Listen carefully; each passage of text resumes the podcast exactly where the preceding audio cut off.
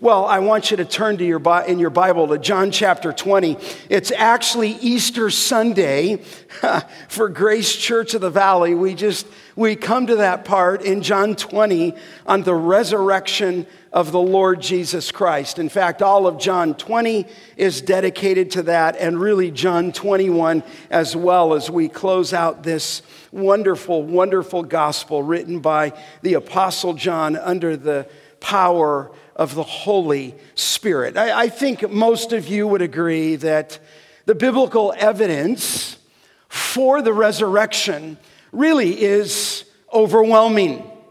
Overwhelming. It's all throughout the Gospels. Jesus stated it. We see its testimony. We see apostolic doctrine giving credence to the resurrection, but not all agree. Not all agree. Years ago, I think it was 1985, there was a seminar put together by 50 so called scholars regarding the words of the Lord Jesus Christ. What he actually said, what he didn't say, what can be truthful of what he said. And of course, they're looking at the scripture, judging the scripture. I think they came away with that 15% of what he said could be trusted. The other issues uh, the other statements they could not be trusted. It was called the Jesus Seminar. One of the men on that committee was a guy by the name of John Dominic Crossan. He is an influential author on religion in America. He said this about the resurrection quote, I do not think that anyone, anywhere, at any time brings dead people back to life. This is what is taught in many of our universities and high schools today. It's taught by the so called Jesus Seminar people and book. Another man at that seminar many years ago, it continues in action today, was a man by the name of Thomas Sheehan from the Jesus Seminar. He taught this quote, Jesus, regardless of where his corpse ended up, is dead and remains dead. End of quote. He's dead. He remains dead. Another man by the name of Gerd Ludemann, who was a professor, retired now from Vanderbilt University, said this quote, the tomb of Jesus was not empty, but full. And his body, he said, did not disappear, but rotted away.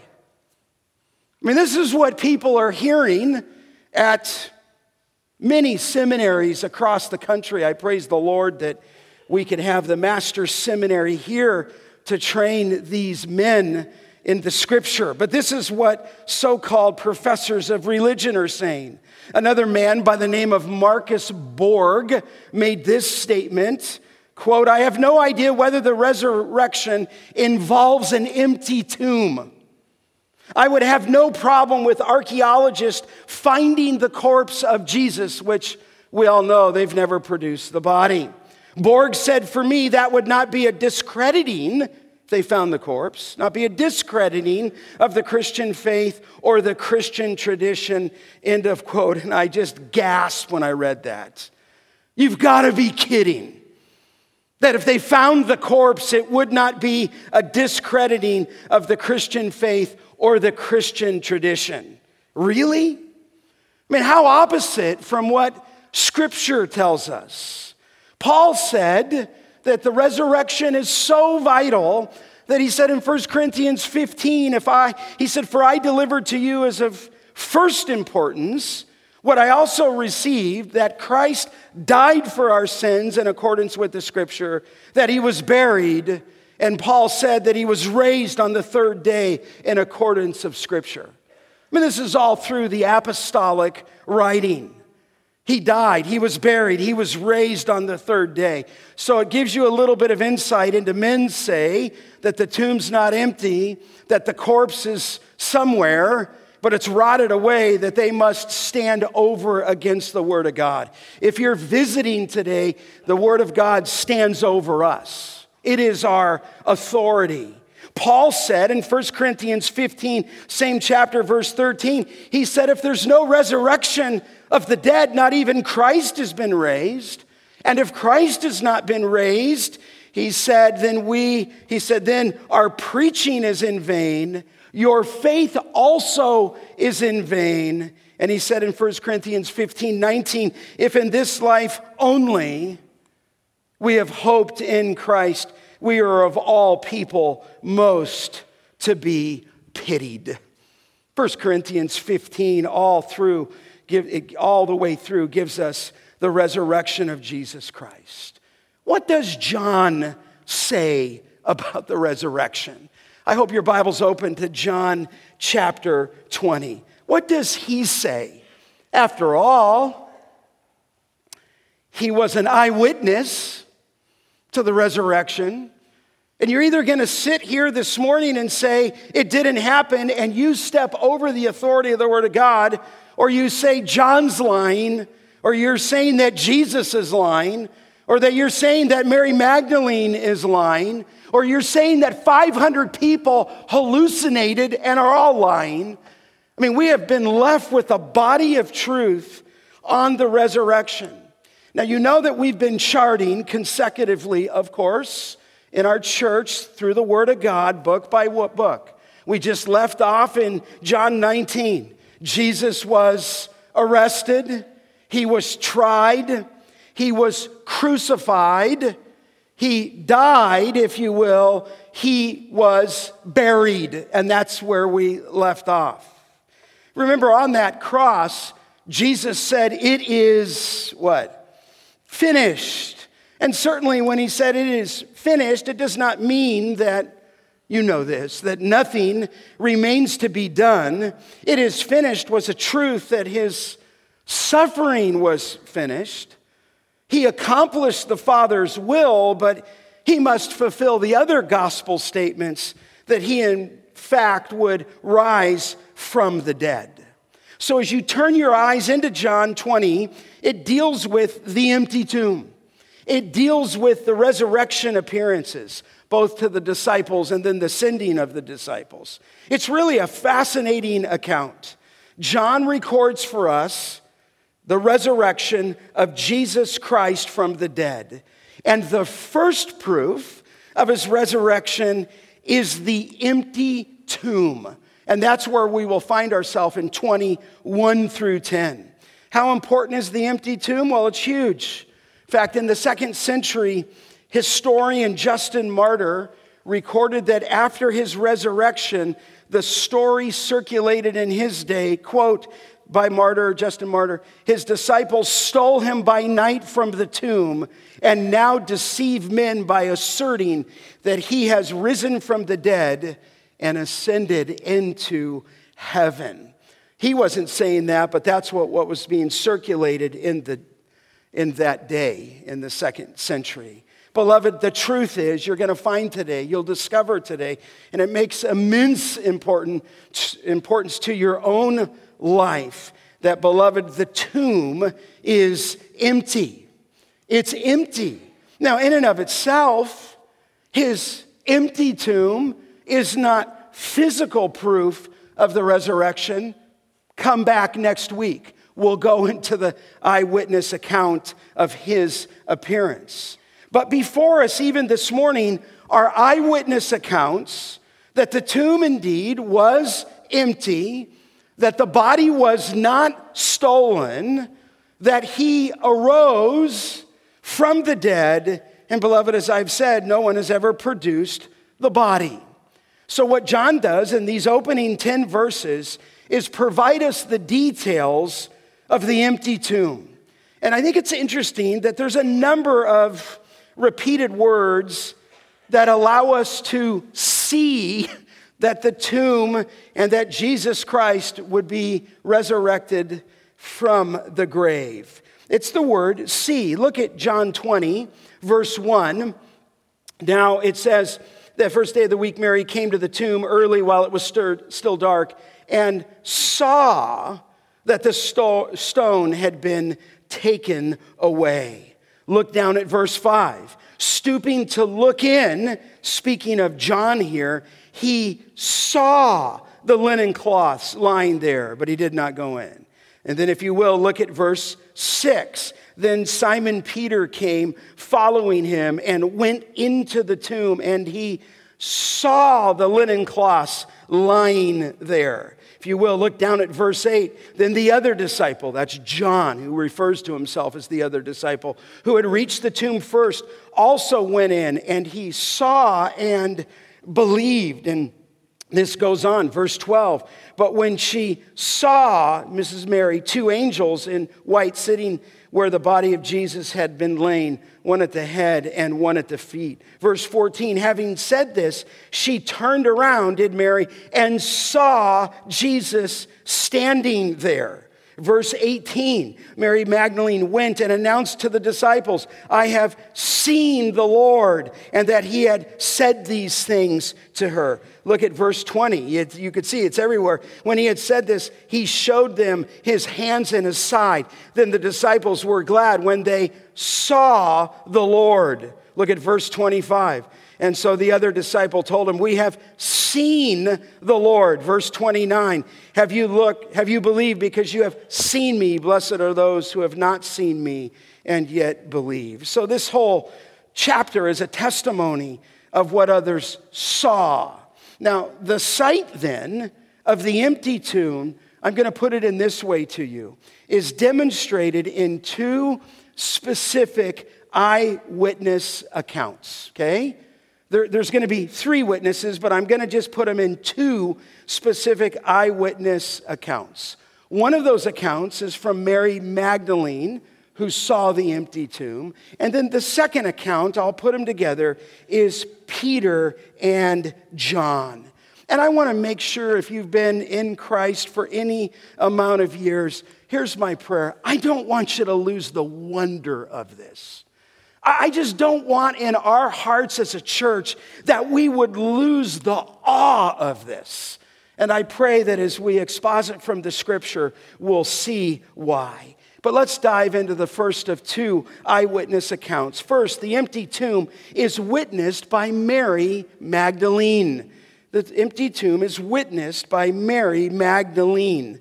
And uh, I'll walk this through. I'll highlight bringing some of the other gospels in, but I want to stay with John's record. It's kind of interesting, some of the stuff that John leaves out. Now, look at the text in 21. Now, on the first day of the week, Mary Magdalene came to the tomb early while it was still dark. Let's stop there just for a second.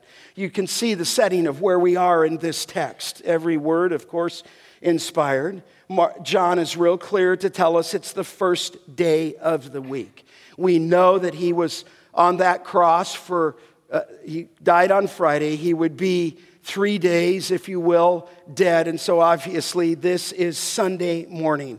He said all along that he would rise on the third day, Friday, Saturday. This is Sunday. I do think it's interesting, look down in your Bible, that he says, now on the first day of the, the week. I think that's interesting that he didn't say that he arose on the third day, which he did. But I think this is interesting here that this is the first Sunday, and from then on, that believers begin to set aside the first day of the week. So even here, we're gathered, and I hope everybody's gathered. And I hope you stay gathered because that is what the scriptures tell us is that believers gathered on the first day of the week. So I even want you to know that even your presence here and on a weekly basis is what the scriptures tell us. In fact, the believers in Acts 20, verse 17, met on the first day of the week. The believers in 1 Corinthians 16, 2, met on the first day of the week. It says in the book of Revelation 1:10 that it was called the Lord's Day. You're here on the Lord's Day. You're partaking communion. You say, why do we meet Sunday instead of Saturday? Because of this and because of the New Testament.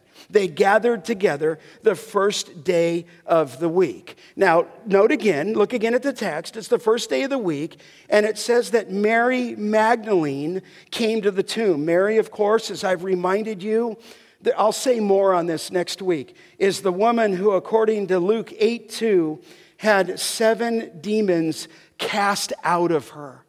Listen, I'll say more about her next week. You don't want to miss, but she just loved the Savior. She just, who was redeemed from bondage, not one demon, not two demons, not three demons, seven demons possessed this woman. And according to Luke's gospel, Jesus exorcised those demons out of her. And from that moment, from that time, she who was forgiven much, loved much, she began to follow the Lord Jesus Christ. Followed him, we know from the other Gospels, at least in chapter 14, that she was the one who anointed the feet of our Lord to prepare him for burial. Now you'll note that it says in 21, look again, she came to the tomb early, it says, actually while it was dark or before it was dark. Now I think it's interesting that John just focuses on Mary Magdalene. Now, we know from the other Gospels that there were other women there. And you say, well, what is it? Well, Mary Magdalene was there. She's at the tomb early. We also know that other women came. John puts the spotlight on her. In fact, if you will, glance down at your Bible. Look what she did. After she went into the tomb, she ran and went and uh, you know, went to Simon Peter, the other disciple, the one whom Jesus loved, and said to them, They have taken the Lord out of the tomb. And watch this. Next phrase, you can underline it. And we do not know where they have laid him. We. She's not alone.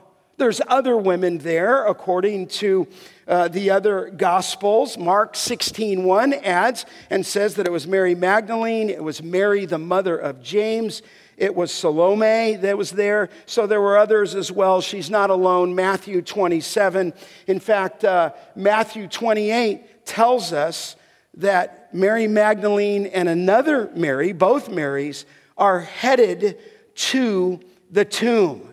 Now, either Mary Magdalene got there first and others joined her, or John just focused his, his gospel on Mary Magdalene in this account. And certainly he has freedom to do that. Now, you'll note in 21, she comes to the tomb early. And there's one view of, I don't know if you've heard this, it's kind of funny. All this stuff is just the, the, the liberals. They said she went to the wrong tomb. Well, she obviously didn't go to the wrong tomb. You say, why? Well, Mary was there, according to Mark 15 47, when they laid Jesus in the tomb on Friday. She was there. In other words, I'm bringing you a report this morning from the Word of God by the Holy Spirit. She was at the cross, she was at his death, she was she saw him breathe his last, and she was there according to Mark 15 47, where they laid him in the tomb. Now, it's interesting. Other gospels say that women in Mark 16, 2 says that they came early, the before or after the sun had risen. Matthew says it began to dawn. Luke says it was early dawn. Okay, do you just, I think the thing you want to lock in here is this there's no disciples there. And th- in fact, this isn't even in my notes. I think it's fascinating Women are there. John the apostle, we know, was at the cross. Behold your mother, and mother, behold your son. But at least at this point, the third day, there's no other man listed. And as I'll tell you next week, the first person that he physically appeared to was Mary Magdalene. And I just think she was so enthralled with the Lord Jesus Christ she just wanted to be both at his crucifixion, she's at his burial, she's now on the third day at his resurrection. You say, Pastor, why did, why did they come back? They came back to see if he was gone. Oh no. Mark 16, 1, she leaves before the sun comes up because they, plural, brought, brought spices to anoint him. These ladies came out of sheer devotion to the Lord Jesus Christ, and they bring more spices to anoint the dead to offset, probably in their mind, the decompo- decomposing body, the stench of that. They were not anticipating his resurrection. Remember when Jesus, you of course remember when he raised Lazarus, he went into the tomb and they told him not to enter the tomb by this is the fourth day. By now he what? Stinketh in the King James. Because about the fourth day, something would happen to the body in its de composition. And so I just think these women, they're not looking for a resurrection. They just love their Savior. The disciples momentarily all fled. But these women are at the foot of the cross. These women watch him put into the tomb. And these women, if you will, are back on the third day to, to give him this anointing of spices. They're not anticipating it. I don't know. Maybe there's more in precious Mary. We can ask her in heaven. Maybe she was thinking to herself, hey, I, I know that Nicodemus and Joseph of Arimathea put him in the tomb and wrapped him in 75 pounds of spices, you know, according to John 19 39. But maybe she's thinking they didn't do it right. I don't know. Maybe, maybe she's just thinking, I love my Lord. I'm just going to just spice him up again. Uh, so they come to anoint, she does, the one they loved. Someone has said that love often prompts people to do from a p- practical point of view is useless. I think she just wanted to be there. Listen, I, am holding her up as a, as, a, as a testimony. I'm holding her up that the precious Lord Jesus Christ appeared first to her, and we'll see that next week. In fact, you really want to be honest? Is that one of the proofs of the resurrection is that he told and appeared to these women first, because if you're putting your argument together, they wouldn't even allow a woman's word to be taken in court. And so I think it's one of the proofs of the resurrection that if they're really kind of in a closed door, a back door to say, hey, let's fabricate this thing, they would never come up with a group of women who were there first and whom he appeared to first. So listen, as she's approaching the tomb, look at the text in 21. They came to the tomb early while it was still dark and saw, the text says, that the stone had been taken away from the tomb. The stone had already been rolled away.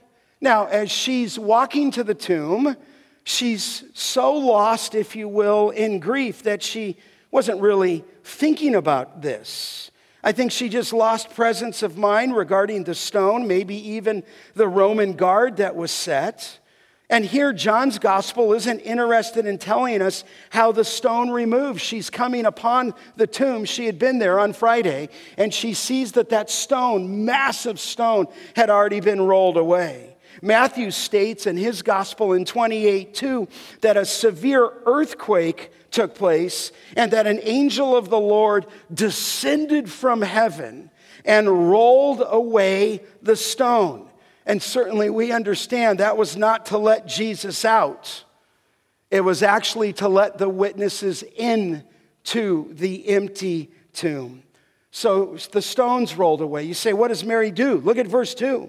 So she ran and she went to Simon Peter and the other disciple, the one whom Jesus loved. Can you just picture that? She's there at the tomb. She doesn't go into the tomb. She sees that the, the, the stone has been rolled away and she starts running. There's going to be a lot of people running in this chapter. And I think it's interesting that even after the resurrection, she goes to tell Peter because Peter, as always, is the leader. And she goes to tell the one whom Jesus loved, the other disciple, that's John. And she said to them, look at the account in verse 2 they have taken the Lord out of the tomb, and we do not know where they have laid him. Oh, listen, her heart, beloved, is in utter despair maybe just with an impassioned cry, they have taken the Lord out of the tomb. And we, again, the ladies, do not know where they have laid him. I think Mary obviously still thinks he is dead. We don't know where they put him. We don't know where they laid him. They took him somewhere. Those enemies. Now, that's what she thinks, and I don't think it's far fetched as you read into the culture. Grave robbers, we get that term from this era, would take artifacts left in tombs. They would come in and they would steal what is there. In fact, the robbing of graves was so common that the Emperor Claudius in AD 41 through 54 ordered actually capital punishment on those who were convicted of destroying tombs, removing bodies, and breaking the seal of that tomb. So Mary comes and she's there on that first Easter morning and thinks that somebody has vandalized the grave. They have stolen the body away. She, however, is wrong. But I want you to understand this as we move from point one to point two. She's an eyewitness to the empty tomb. She gets there and the Lord Jesus Christ isn't there, and the stone is rolled away. But there's more. So let me take you, secondly, to the empty tomb witnessed by Peter and John. This is interesting. So she says at the end of two, we don't know where they laid him. So Peter went out with the other disciple, again, common to think that's John, and they were going toward the tomb. Both of them were running together I think this is funny. But the other disciple outran Peter, that's John, outran Peter and reached the tomb first. And it says there, stooping in, he saw the linen cloths lying there, but he did not go in. Now, obviously, the other disciple, John, you can see it, is faster than Peter. And there's various views as to why was John faster than Peter. We don't know if he, they were just looking back when they wrote this epistle and he was saying, Yeah, I remember that day.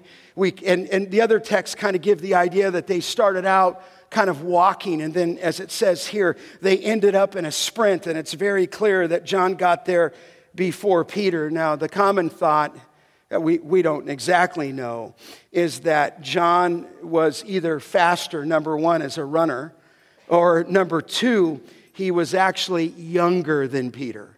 And that's what most people think. They're running, they're sprinting, they know where the tomb is. they've been told where the tomb is, probably by those women. And they get to the tomb, and John gets to it, but you'll note that he stoops in and you say, what do you mean he stoops in? It's very common if you've been to Israel, they would cut these massive stones out of a, a rock on the side of a mountain. And you would, if you go into them, you had to kind of crawl into them that way. And then once you get in, you can stand up. But John himself, though he got there faster, doesn't go in, but he sees the linen cloths that were there and listen, beloved, just the fact that he saw the linen cloths lying there is clear evidence that Jesus' body was not taken by grave robbers or even by his disciples attempting to steal the body, which was said in Matthew 27, or even by his enemies who would not have taken time to remove these cloths and leave the linens. So John doesn't go in, but Peter, you know, he's a little different. Look at verse 6. Peter came following him. And isn't it typical of him? He went into the tomb and he saw the linen cloths lying there.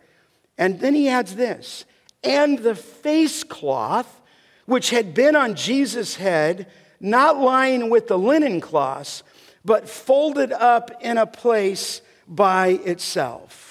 In other words, he looks in. John first looked in. He saw the linen cloths, and they're just lying there. They're not disturbed. Here, Peter comes in. He sees the same, but he also sees the face cloth, probably used to keep Jesus' jaw in place, and it was folded up in a place by itself, separate from the linen. I think this is interesting because in John 19, Nicodemus and Joseph of Arimathea, primarily Nicodemus, wrapped him in 75 pounds of spices. They would take a linen strip and a cloth, wrap it around his body, pack in that linen. The, the, the, Jewish people didn't believe in embalming. They would pack in the linen spices. And here, the Bible says there were up to 75 pounds of linen. And they would wrap each of those linens around his, his, legs, around his arms, around his torso, packing in the fragrance of the spices to keep the stench, if you will, from coming on too quickly. But here, these two men look in and they're lying there. And I really believe that John, writing under the Spirit of God, is giving us a contrast. You remember in John chapter 11, Lazarus came out from the grave with all of his grave clothes on. And he had to be unwrapped, almost like mummy like. Jesus comes out of the grave here, resurrected in a glorified form, and I believe he just passed through the grave clothes. He just went through them. In other words, this grave has not been robbed, they're lying there, they're folded. In addition, if somebody wanted to rob the grave, I could hardly think like a roll of carpet, they're gonna drop them out of it, spin them out of it, take a three day old body that was in the process of decomposition and touch that human flesh with their hands. Oh no, if, if, if there was a robbery, they would have moved that stone, which, by the way, where were the soldiers? I'll tell you in a minute. And they would have just put that body over their shoulders and carried him out. But that's not what we have here. I think, in the same way that Jesus would pass through rooms after his resurrection, he just passed through these grave clothes. He just passed through this face cloth. And there they were, lying in one place and the face cloth in another. In fact, you say, well, what do you mean he moved through walls? Look at John 20 in verse 19 when he appeared to the disciples on the evening of that day, the first day of the week, the doors being locked where the disciples were for fear of the Jews. Here's the point Jesus came in and stood among them and said to them, Peace be with you. Man, that had to be a bizarre day, did it not? They're locked, they're huddled together, the door's bolted. And he, John 20, 19, just appeared among them. And he didn't go, Why didn't you guys believe in me? He just said, Peace be with you. In fact, glance down in chapter 20 in verse 26. Eight days later, another appearance. The disciples were inside again and Thomas was with them. Although, here it is again, the doors were locked and Jesus came and stood among them and said, Peace be with you. Listen, he just went through those linen cloths as he would go through these doors. They would have left linens all over, even if they did unwrap him. They'd have to roll him out of it, but the linen wrappings were lying there where the body and the head had been. He went straight through them. This is the resurrected Lord Jesus Christ. Beloved, there is an empty tomb. They have never produced the body. You have an eyewitness account of Mary who was there that morning who saw the stone rolled away. She runs back. She tells Peter and John. They run. One gets ahead, but they both, if you will, go in and they find this before them. You know, I think it's interesting. I think it's on the screen, or maybe I took it off in Matthew 28 11. The guard went into the city. Obviously, they were uh, put to deep sleep, and then the stone was rolled away, and they went into the city and they told the chief priest all that had taken place when they had assembled with the elders and taking counsel. They gave a sufficient, Bible says this, sum of money. Is it up there? Yeah, sum of money to the soldiers and said, Tell people his disciples came by night, stole him away while he while we were asleep, which how do you know what happened if they were asleep? But it's another story. And it, and it comes to the governor's ears, we will satisfy him and keep you out of trouble. So they took the money and did as they were directed. And this story has been spread among the Jews to this day. They lied. They paid those guys off. They got false witnesses. They, they knew that didn't happen. And it states in the scripture that they lied. How could anybody who was sleeping known what took place? Some say they went to the wrong tomb, but that's wrong because the women were at the tomb on Friday. In addition, the angel in another gospel says, Come and see the place where the Lord lay. And no one believes that the scholars know the place of the burial of our Lord better than the angels who were, at, who were there at that time. In fact, other people say, you know, that he didn't really die, he just swooned, and then the coolness of the grave resuscitated him. That has never been a satisfactory, satisfactory explanation of the resurrection. Or the, the false view that the 500 men who had seen him had hallucinations. That's a false reach. That's really false. Then you'd also have to look positively at the witness of the New Testament. I mean, who would have bothered in apostolic doctrine to write a New Testament, which it is said that our Lord said that he would rise from the dead, and the apostles who said that he would rise from the dead, when in fact he really didn't rise from the dead? Beloved, listen, it's amazing how much faith unbelievers have to unpack their false truth. And I would even say to you today there's churches filled who will celebrate Easter, but they don't celebrate the physical resurrection of Jesus Christ.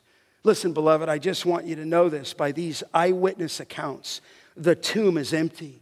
Mary was there. The stone was rolled away. There was no one there. She runs and gets these two disciples who would become apostles. They come in and they see these linens, and they're not thrown all over the place. In fact, they're wrapped, if you will. But look at the text in verse 8.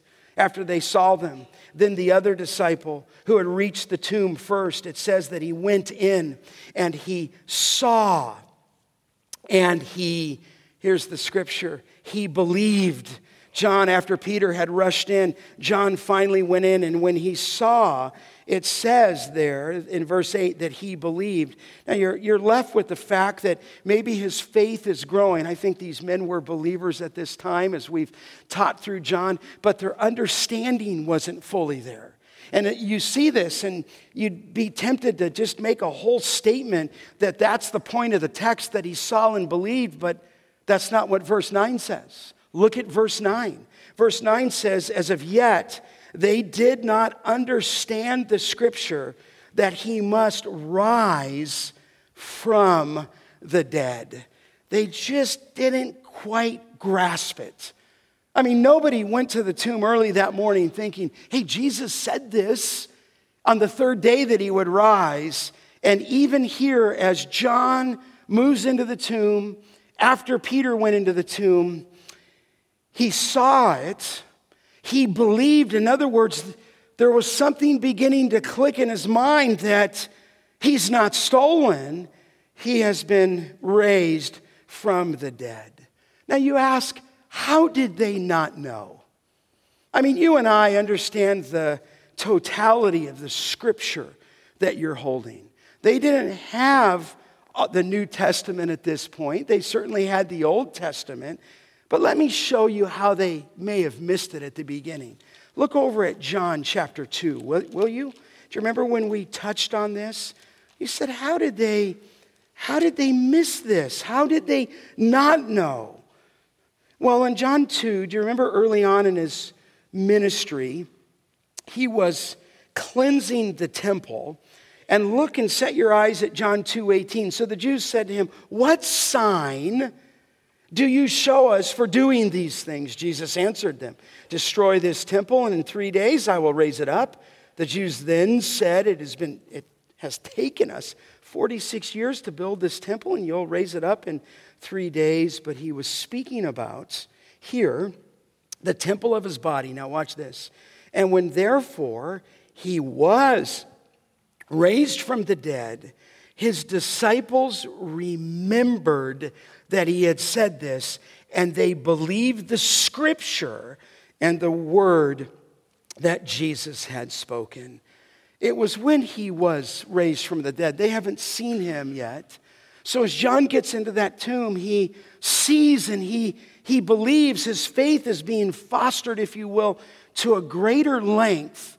But as of yet, verse 9, they didn't understand the scripture and here's why it says that once he was raised from the dead, the disciples remembered that he had said this. If you look on the screen in Matthew 28, all over John, he kept making statements like this. In Matthew 20, 18, we are going to Jerusalem. The Son of Man will be delivered over to the chief priests and the scribes.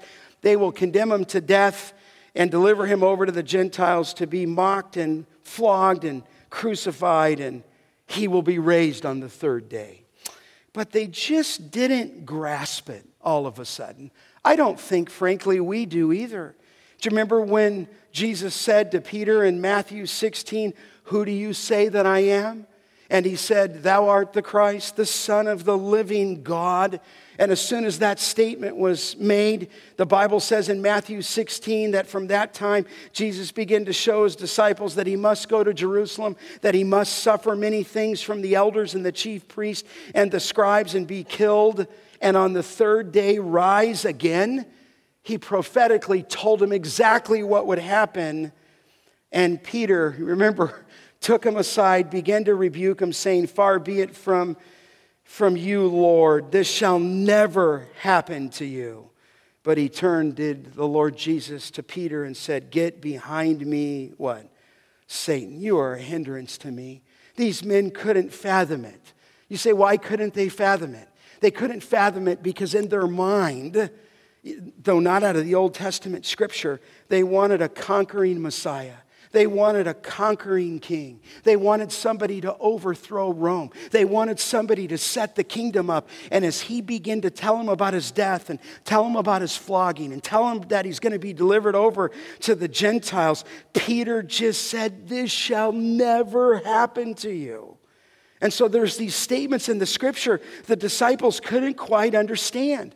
Look in your Bible, just go back one book in Luke 9. Luke 9. This is an amazing text eh, because it just is, it's an amazing text of what's recorded there uh, and what is said there in 945. He said in 944 of Luke, let these words sink into your ears. Here's what Jesus said the Son of Man is about to be delivered into the hands of men. Now, watch this, underline this one. But they did not understand this saying.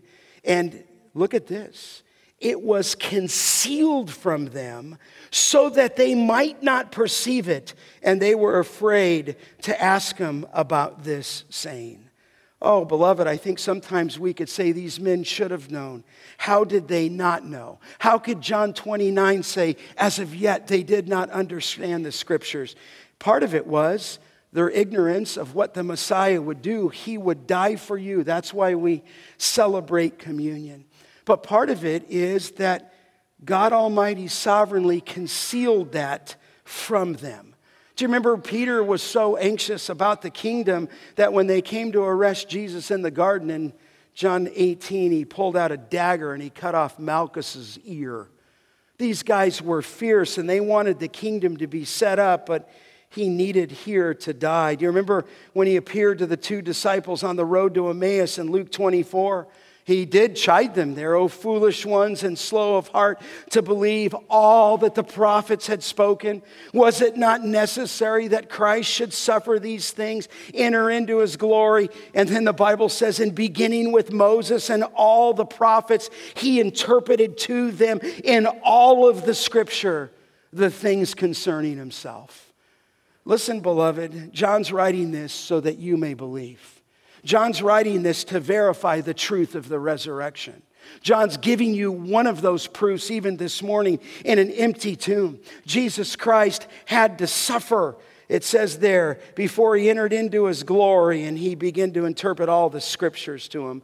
And then, right there in Luke 24, he suddenly appeared to them. He revealed himself. They didn't know who he was. And then in Luke 24, after he vanished, it said, Did not our hearts burn within us while, we, while he talked to us on the road, while he opened to us the scriptures? Listen, beloved, those people from the Jesus seminar are enemies of the gospel. This is the testimony of the Lord Jesus Christ. In fact, later in Luke 24 and verse 44, these are my words that I spoke to you while I was still with you, that everything written about me in the law of Moses and the prophets and the Psalms must be fulfilled. And then this phrase, then he opened their minds post resurrection, right, to understand the scriptures and said to them, Thus it is written that the Christ should suffer and on the third day rise from the dead. So they needed a sovereign work of God. But as of yet, verse 9, they couldn't grasp it. Certainly, from our study of John chapter 14, they needed the role of the Holy Spirit. They needed to go to the cross to die, third day, be raised, if you will. And they needed at the coming of Pentecost to understand the scripture. But here's, beloved, two eyewitness accounts Mary Peter and John that verify the truth of at least the empty tomb.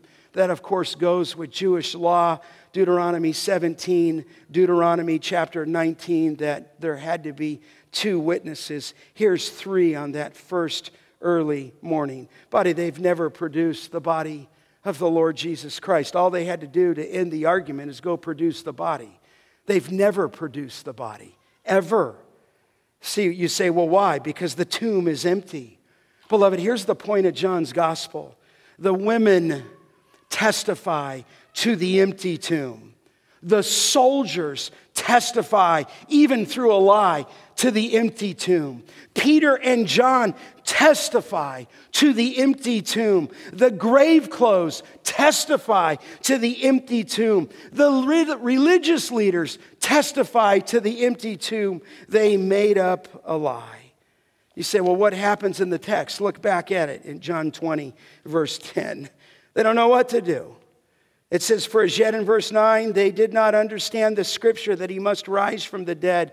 Then the disciples, it says, went back to their homes. You say, Well, what happened after that? Well, you got to come back next week, okay? We'll look at the wonderful physical, literal, bodily appearance of the Lord Jesus Christ to Mary Magdalene, and he will reveal himself to her first and it's quite a testimony.